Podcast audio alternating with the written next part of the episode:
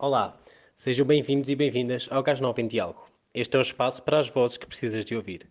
Acompanha-nos na nossa caminhada de transformação social. Estamos juntos.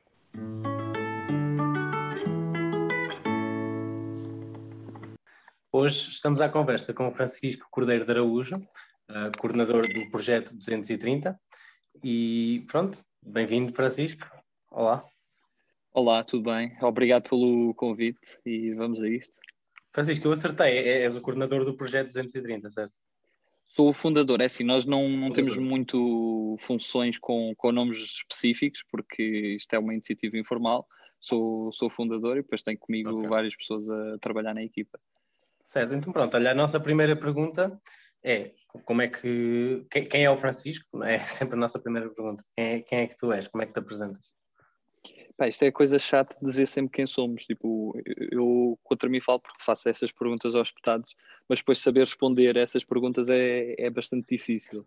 Pá, acima de tudo, sou um jovem, ainda tenho 23 anos, ainda tenho muito para viver, espero eu, e, e que tentou ao longo da vida, tipo, indo viver coisas para ter histórias para contar, ou seja, tentar aproveitar ao máximo a vida.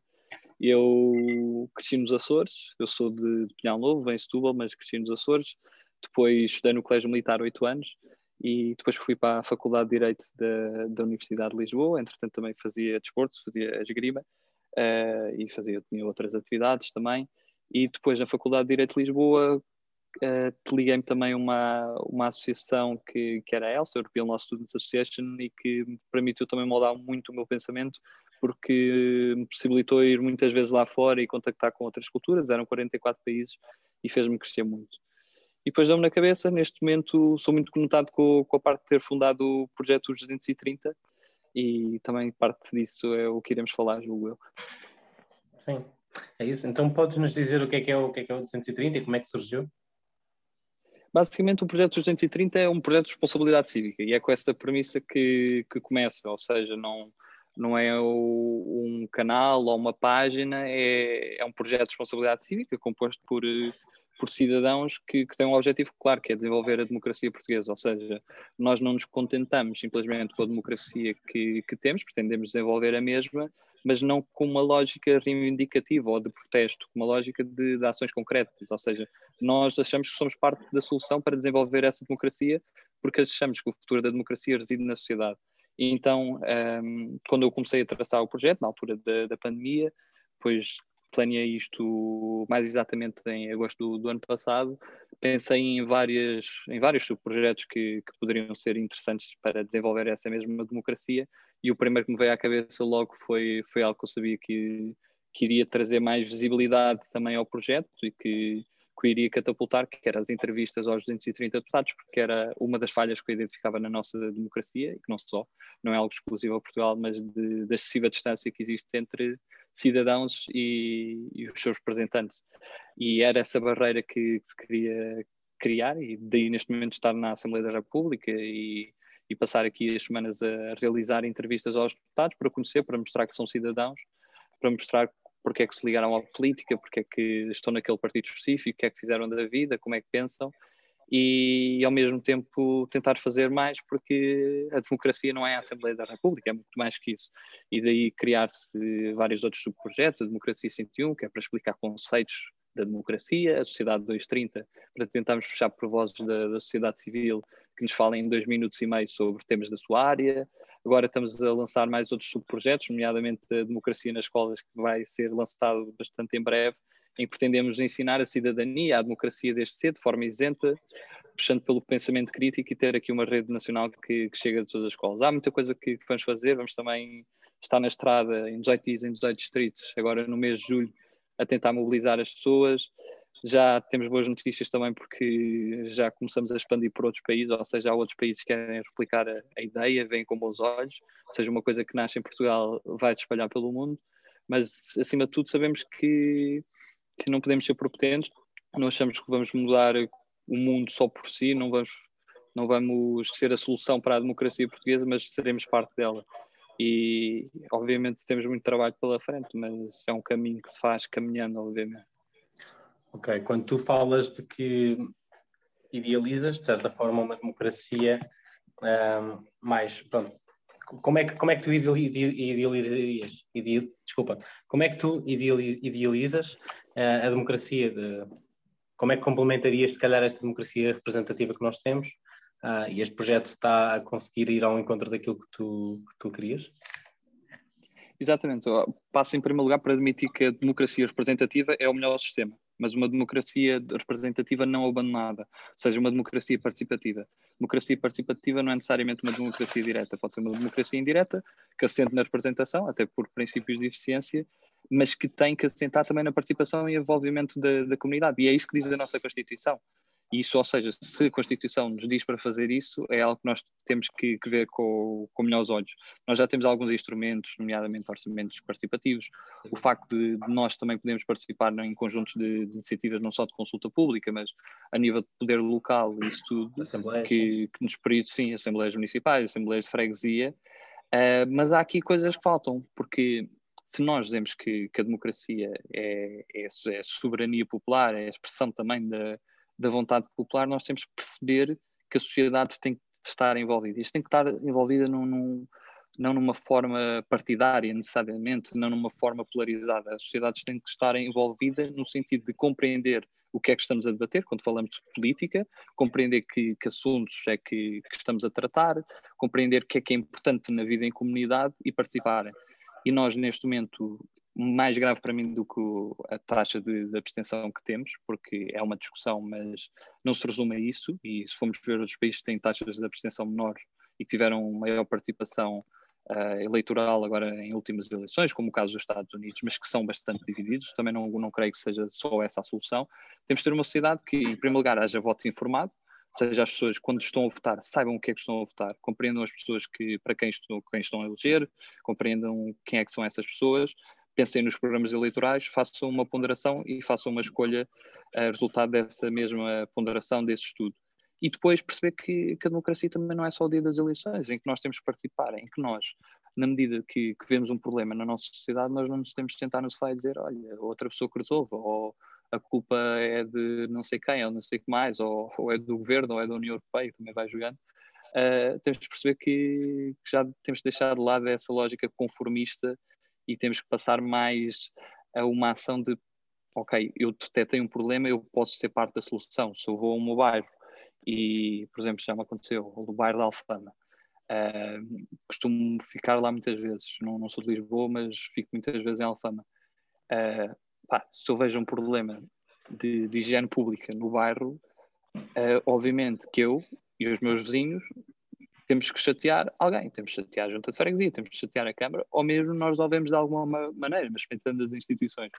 Ou seja, isso é democracia participativa, é os cidadãos perceberem que são parte desta democracia e que a democracia não é exclusiva dos partidos.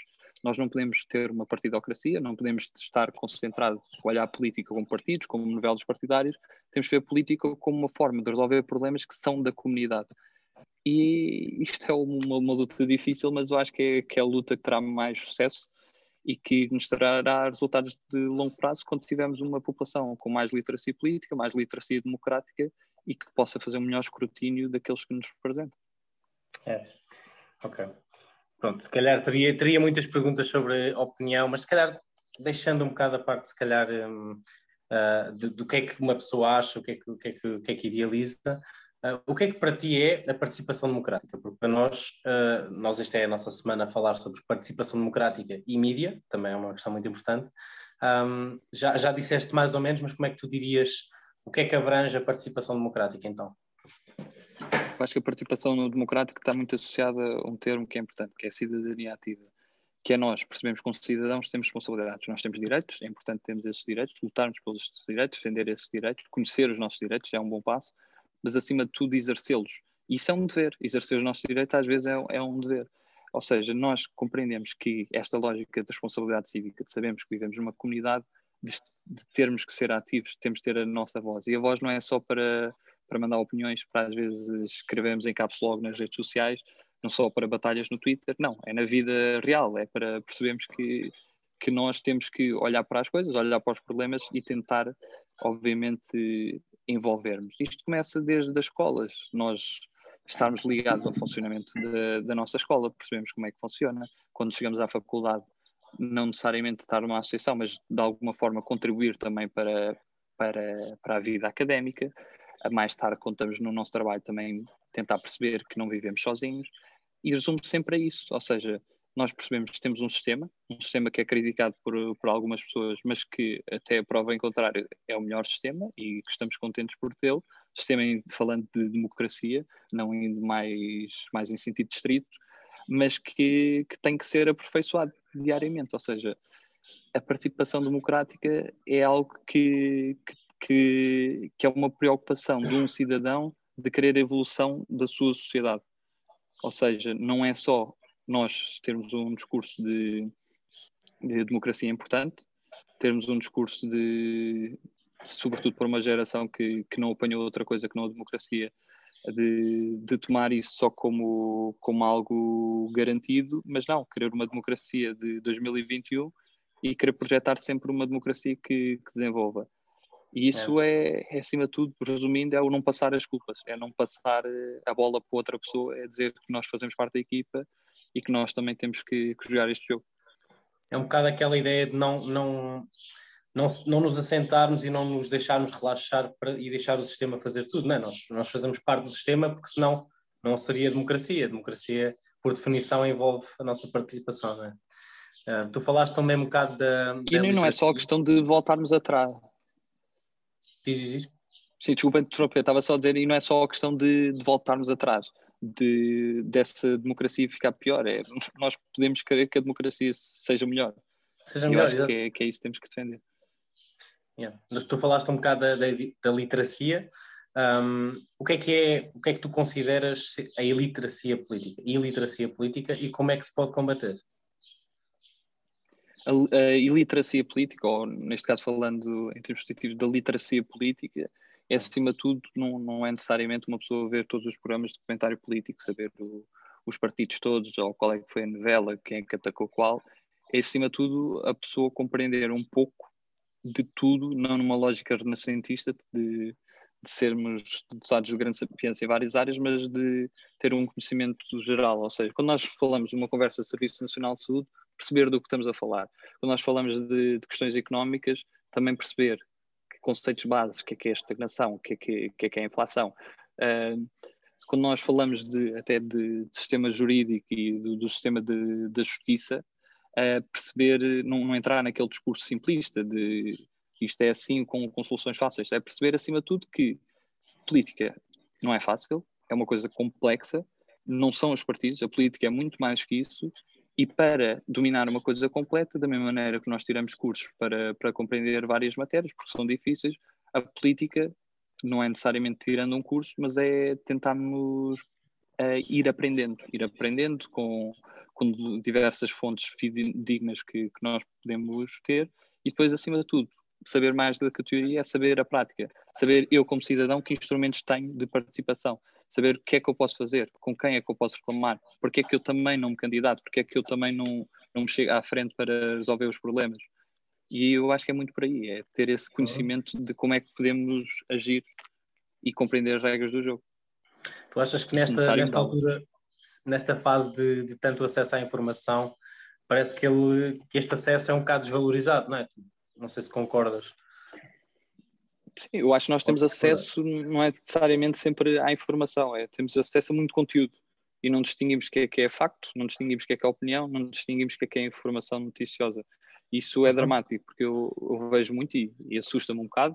Obviamente que, que eu também sendo jovem eh, concordo com as redes sociais e acho que a tecnologia tem um potencial para desenvolver imensas áreas da nossa sociedade, nomeadamente a política, mas acho que ao mesmo tempo nós temos que ter cautela com muitas coisas. Nós não podemos, da mesma forma que, que a própria comunicação social é influenciada numa lógica também de mercado de clickbaiting, de, de, de ter que ter mais visualizações para conseguir rendimentos publicitários, a nossa lógica na política não pode passar a ser de discursos que tenham mais likes, que claro. puxem só pelo lado emocional ou chegámos a um ponto de que nós só temos aqui, por exemplo, na Assembleia da República, influencers daqui a um, um tempo, ou, ou, pessoas que safam bem no Twitter, eu acho que isso também não, não é o futuro que, que nós queremos. Temos de ter uma coisa mais, mais concreta do que isso. E isso é perigoso, porque se nós começarmos a influenciar, e as redes sociais são mesmo uma bolha, uh, porque nós seguimos quem queremos, nós ouvimos as opiniões que queremos, nós vamos ver aos comentários, vamos ver uma maioria, uma minoria mais ruidosa, porque eu acredito que a maioria das pessoas não escrevem em caps log e não tem tanto ódio dentro de si. Uh, mas isso vai influenciar, ou seja, nós estamos a influenciar legisladores, estamos a influenciar poder executivo e neste momento até poder judicial, como vemos, influenciamos com, com julgamentos até de, de rua, o que, o que é bastante perigoso. Ou seja, em vez de nos especializarmos, das pessoas terem tipo, ok, eu estou a estudar um assunto ou vou fazer uma reforma nesta área, eu tenho que perceber bem deste assunto, não, vou, vou andar aqui ao sabor do vento, vou ver o que é que as redes sociais. E quando a política vive muito popularidade, e as democracias são assim, porque estão dependentes de votos, se as pessoas não têm essa literacia, não têm essa capacidade de escrutínio e de no final votarem por saberem quem é que vai ser melhor para representar o meu país, para servir o meu país ou servir a minha terra, uh, o que vamos ter, vamos ter maus políticos, porque vamos ter políticos que, que vão andar a, a, a, navegar um pouco por, por redes sociais do que parece ser mais trendy ou não, parece uhum. ter mais resultado. Se calhar daqui a um dia temos sondagens no Facebook que responsabilizam políticos e eles deixam só, olha, os meus seguidores podem decidir aqui numa sondagem, numa história do Instagram, se vou votar a favor ou contra. E te responsabiliza muito e é muito mais fácil ser político. Pois. Não, não, não é só a questão da influência, mas também, pronto, a, a tão falada onda e corrente das fake news um, que pronto, tanto está a afetar a democracia mundial, como também é, é, é, bem possível que esteja a afetar. Não, não há grandes dados assim sobre isto, mas achas que, na tua opinião, pelo que tu vês e tens, tens falado e tens conhecido, que esta corrente de, das notícias falsas ou, ou mesmo falaciosas tem influenciado a nossa democracia? Sim, eh, as notícias falsas sempre existiram. Agora, eh, e temos casos na nossa história que até foram, foram favoráveis até para, para garantirmos a nossa independência, mas Agora, a dimensão que tem é muito maior. Isto nós podemos discutir muito, ok, o Estado vai ou não limitar isso? Vamos dar esse poder todo ao Estado? Será que é o melhor fazer? Será que vamos uhum. dar esse poder também às redes sociais que, que nós às vezes nem estão no nosso país e que, e que nós não elegemos para fazer isso? Ou o que é que é aqui mais importante? Sim, e que podem ter os seus interesses, nomeadamente económicos. Ou vamos pensar numa coisa que é a lógica do utilizador. Vamos ensinar os utilizadores, vamos promover a literacia digital na escola, porque é assim, uh, há notícias falsas muito bem feitas, mas se formos ver a quantidade também de notícias falsas que, com uma pessoa que, que tenha um sentido crítico não cai naquilo, não é ingênuo ao ponto de, perceber aquilo, uh, vamos ter uma sociedade vacinada contra, contra essa desinformação. E isso, obviamente, que é perigoso, pode influenciar, mas nós a longo prazo sempre, sempre vai se resumir tudo ao mesmo. Se nós apostarmos nas escolas a ensinar o que é tipo, participar numa sociedade, o que é pensar pela nossa própria cabeça, não ter amarras ideológicas, uh, ver o que é que, que, nós podemos fazer. Obviamente, quando qualquer pessoa, seja ela de que idade, se confrontar com uma notícia, vai questionar e vai tentar verificar mais, mais fontes, porque senão podemos tentar muitas outras formas, mas é pouco execuível proteger a democracia sem ser por uma lógica do, de cidadãos melhores. Sim. Olha, eu vi hoje, uh, por acaso, ah, até vem bastante a calhar, que na vossa página partilharam um projeto que é a Democracia e Cidadania, se não me engano, com crianças. Democracia nas escolas? Sim, é. democracia nas escolas. Podes falar um bocado sobre isso? Como é que correu? Como é que foi? Qual é a ideia? Sim, eu como disse desde o do início sempre pensei que, que isto não podia ser só entrevistas a deputados e, e isto claro. tem completado de alguma maneira e, e obviamente que não é só os jovens em si, porque quando falo de jovens até se fala de uma idade mais acima, as crianças, as crianças tipo nas escolas. E isso, qual é aqui o grande objetivo? É perceber que nós não vamos ter resultados imediatos com isto, porque nós estamos a investir numa geração que, que vai chegar a desempenhar funções daqui a alguns anos e que ainda vai demorar, mas que se nós conseguimos prepará-las e dar-lhes já contacto com, com temas essenciais ou mecanismos de participação diferentes, vai ser muito mais fácil envolverem-se na política e não deixarem a, a, política ao abandono. O que é que consiste basicamente isto? Uh, nós o que vamos fazer, vamos dar formação com, com apoio académico, objetivo de, de, diversas áreas, desde a área de direito, da área psicologia, pedagogia, uh, vamos dar formação ao formador, ou seja, qualquer jovem que queira participar pode receber formação para depois estar habilitado a dar formações nas escolas. Nós queremos que, cobrir o país todo, depois vamos ter uma rede em que vamos receber feedback de, das escolas também para perceber que tipo de, de, de ajustes pode ser feito e em parceria com os, com os professores, até para perceber o que é que se insere melhor em cada plano curricular e o que vamos tentar fazer é que, que se cobrar as escolas todas. E uma das coisas que eu, se calhar, não tinha tanto essa noção, mas que, quando sou convidado para falar em algumas universidades uh, de diversas áreas, já apanhei muitos alunos mesmo de doutoramento, pessoas extremamente inteligentes, mas que às vezes não têm esses conhecimentos políticos e dizem com razão, isto nunca me foi ensinado. Eu, se calhar, tipo, nunca calhou começarem a gostar mais disso, gostam mais daquela coisa e estou numa área que às vezes não se fala tanto disso. E se essas pessoas, bastante capazes, que podem servir o nosso país de diversas maneiras, não estão em contato com isso e às vezes, se calhar, até não, não votam, algo está mal e nós temos que apontar aqui uma solução. E eu acho que isto começa nas escolas, começa por começar a falar disso de forma isenta, não tentar eh, fazer lavagens cerebrais a crianças, mas de forma isenta pô-las a pensar, pô-las a questionar porque é que temos uma democracia, pô-las a questionar porque é que nós funcionamos desta forma e pô-las a participar. Isso é, é muito importante e foi uma experiência. Agora, na, na, última semana, também tivemos uma escola primária, foi uma experiência muito enriquecedora, porque vimos o, os miúdos a, com a sua ingenuidade até a dizer respostas bastante profundas sobre várias matérias. Uh, bastante engraçadas e também para nós e para as pessoas que, que queremos que sejam formadores também, uh, acho que vai ser bastante interessante porque vai ser uma experiência para elas muito boa. Ok, boa. Uh, Consegues-nos falar um bocadinho sobre a campanha nacional de participação cívica? O que é que é?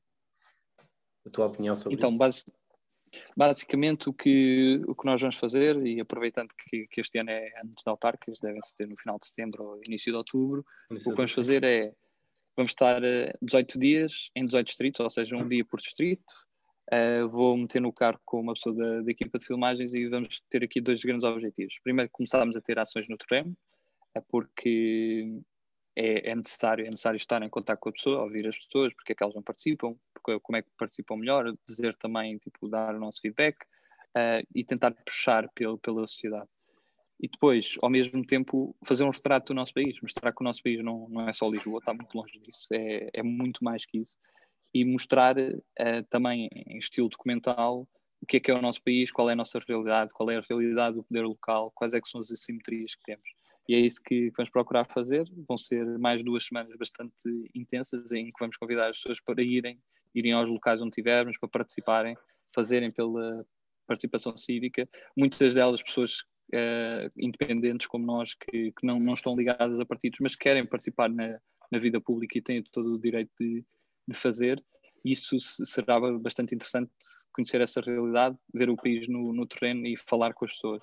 Vamos tentar depois, mais tarde, uh, infelizmente por, por, dificuldades de nós sermos um projeto independente e não temos financiamento, vamos tentar uh, ir, quando conseguimos arranjar financiamento, aos Açores e à Madeira, até porque, como disse, eu cresci nos Açores e também tenho algumas ligações à Madeira, de, de obviamente mostrar também o que é que são os nossos arquipélagos e o que é que são as regiões ultraperiféricas e as diferenças que têm.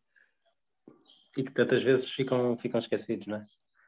Muitas vezes, não só essas regiões ultraperiféricas, mas também o nosso interior, que se fala muito, mas que é Sim. difícil perceber qual é que será a solução para, para evitar essa desertificação. Sim. E é uma coisa que nos choca bastante. E quando vejo às vezes, quando, quando vou entrevistar, por exemplo, deputados de, do interior, são círculos eleitorais mais pequenos. Por exemplo, Porto Alegre elege dois deputados, porque é correspondente à população. Às vezes faço uma pesquisa de, de história do, do Conselho, do Distrito e isso tudo, e dá para encontrar dados demográficos até da, da população. E a quantidade, desde aquilo acho que há dados desde 1950 para a frente, há, há cidades uh, e distritos que perderam imensa população e que é assustador da forma como perderam. E depois, mais assustador é ver a percentagem de população idosa que, que essas localidades têm. É verdade. Sim. Olha, eu também sou do interior, sou, sou de Viseu, portanto, quando for o dia de Viseu, vou tentar contactar e dar o apoio que conseguir. Um, agora, olha, nós fazemos sempre uma última pergunta antes do QA. Fazemos uma pergunta que é o que é, pronto, olha, o que é que tu achas que cada pessoa que está a ouvir este podcast um, pode fazer neste sentido? E eu deixo, deixei-te ouvir agora um bocado. Ok, eu vou repetir a pergunta então. Nós, nós uh, quero perguntar então uma última pergunta que é o que é que tu achas que cada pessoa que está a ouvir este podcast uh, pode fazer no sentido de trabalhar nesta participação democrática e, e a questão dos mídias também?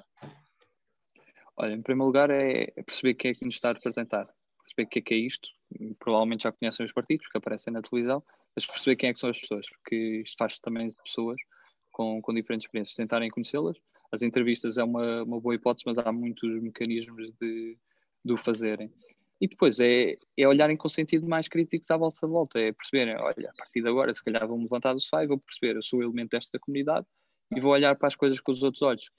E não, não é sempre o, o protesto necessariamente, mas é o de olhar para as coisas e perceber. Uh, eu agora tenho uma palavra a dizer sobre isto. Eu agora, se for preciso, vou escrever um mail à Câmara e dizer que isto poderia ser de outra maneira. Eu, se calhar, tenho boa criatividade e vou apresentar aqui uma solução. Ou vou participar da maneira que, que entender melhor nos vários, nas várias esferas, seja uma esfera mais local, mais de bairro, seja uma coisa mais nacional ou até internacional. Mas perceber que, independentemente da área que estamos, nós, nós temos um papel. Um papel na sociedade que, que temos de fazer. Eu acho que começa por aí. Estarmos informados, bem informados e fazer alguma coisa. Ok, boa. E conhecer pessoas. E que eu, isso. e, desculpa estar-me a alongar, mas uh, que é isso que nós às vezes esquecemos, que é essas relações pessoais que nós construímos, conhecemos pessoas. Agora nós não nos conhecemos, estamos aqui a falar. Às vezes no projeto nós também não nos conhecemos, eu não trouxe amigos para o projeto, conheci todas as pessoas. Isso é bom, porque nós estamos, nós somos um animal social, nós conhecermos novas pessoas preenchem-nos mais, trazem-nos mais mundo, até pessoas de, de outras culturas. E depois é, é sobretudo, especialmente para os jovens, não acreditarem naquelas tretas de, de que nos dizem de, ah, são jovens, acham que vão mudar o mundo. É pá, ainda bem que acham. É, bo é, é bom terem ambição, é bom terem sonhos. É e... também um bocado do trabalho que nós desenvolvemos aqui, não é? Sim, é isso, é com, com os vários projetos que, que se fazem, acaba-se por mudar sempre qualquer coisa. E se nós não tivermos sonhos, não, não serão outras pessoas a ter por nós. Exato, boa. Então, olha, passando assim ao, ao QA, que é um conjunto de perguntas que as pessoas que fazem parte do Gás Nova uh, fizeram.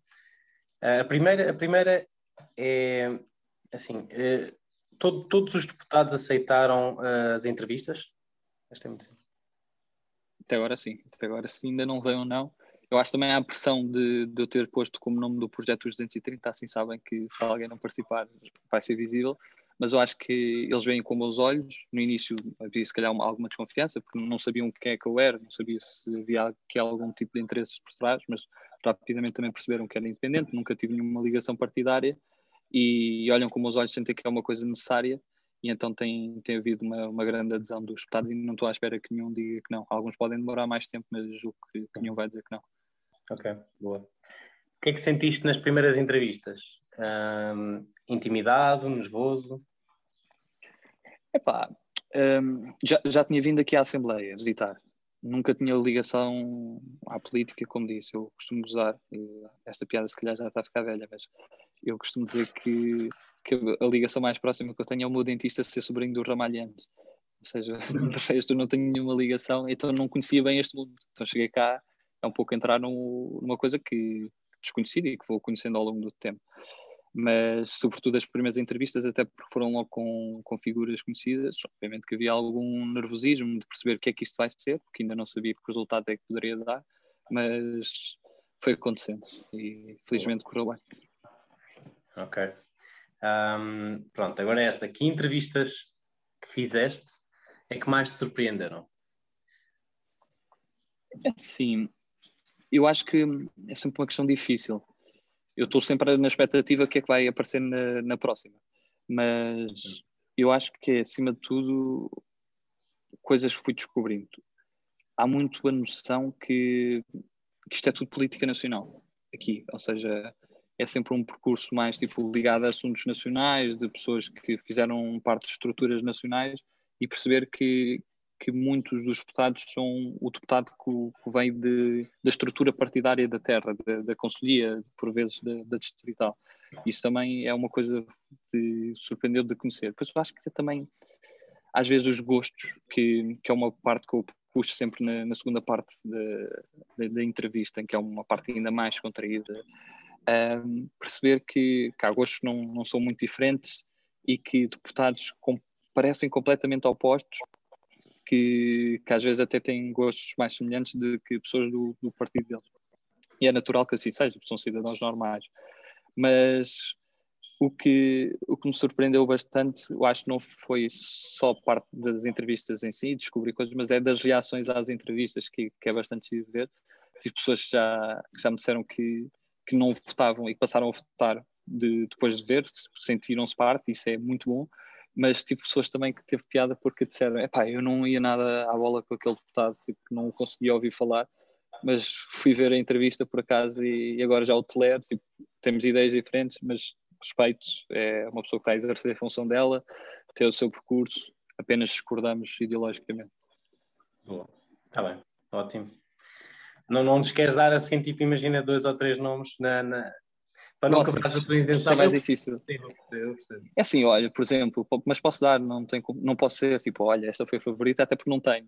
Seria também, claro. não, não sei, não, mas tenho, por exemplo, houve houve entrevistas muito giras de ver pessoas muito diferentes. Olha, os vice-presidentes da Assembleia, neste momento entrevistei dois, Fernando Negrão e o Purezas, um do, do Bloco de Esquerda, outro do, do PSD, bastante diferentes, mas pessoas que têm, têm muita história de vida, têm, têm muita coisa para contar. A deputada Romualda Fernandes, que até há bem pouco tempo foi notícia por uma estupidez que fizeram, e que, que não era conhecida. E, e o facto de ouvir as histórias dela é, tem um percurso, obviamente, com, com muita história. E há deputados que têm, há deputados que até agir de diferentes partidos que têm, tipo, pá, parece que têm histórias muito parecidas, de que foram expulsos de Coimbra. É mesmo não sei que, quantas pessoas foram expulsas em Coimbra no tempo do Estado Novo, mas, mas imensos vieram cá parar, porque porque houve sempre, houve já para aí três deputados que, que me contaram histórias assim de, da parte académica, associativa, também bastante interessante, interessante de outras gerações, obviamente. Boa. Olha, Francisco, obrigado. Acho que, pronto, nós já não temos mais perguntas, mas gostei da conversa. Um, pronto.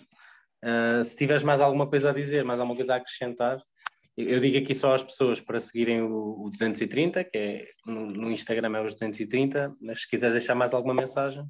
Sim, nós estamos também no, temos o site agora que é mais fácil pesquisar, porque tem tipo, é os 230.pt, uh, podem pesquisar por círculos eleitorais, por, por partido.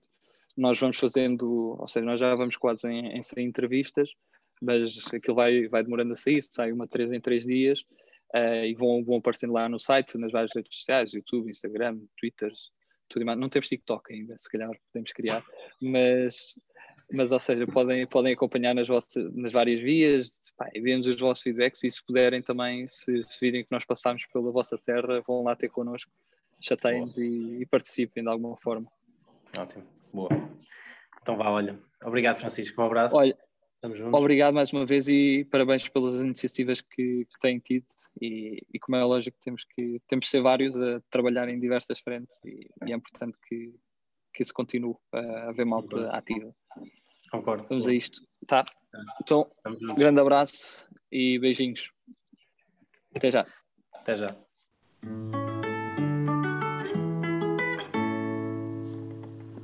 Este foi mais um episódio do Gás Nova em Diálogo. As nossas reuniões são todas as terças-feiras, às 21 na plataforma Zoom.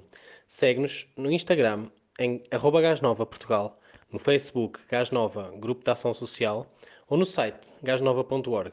O podcast é de 15 em 15 dias. Junta-te a nós e lembra-te, na dúvida, vem!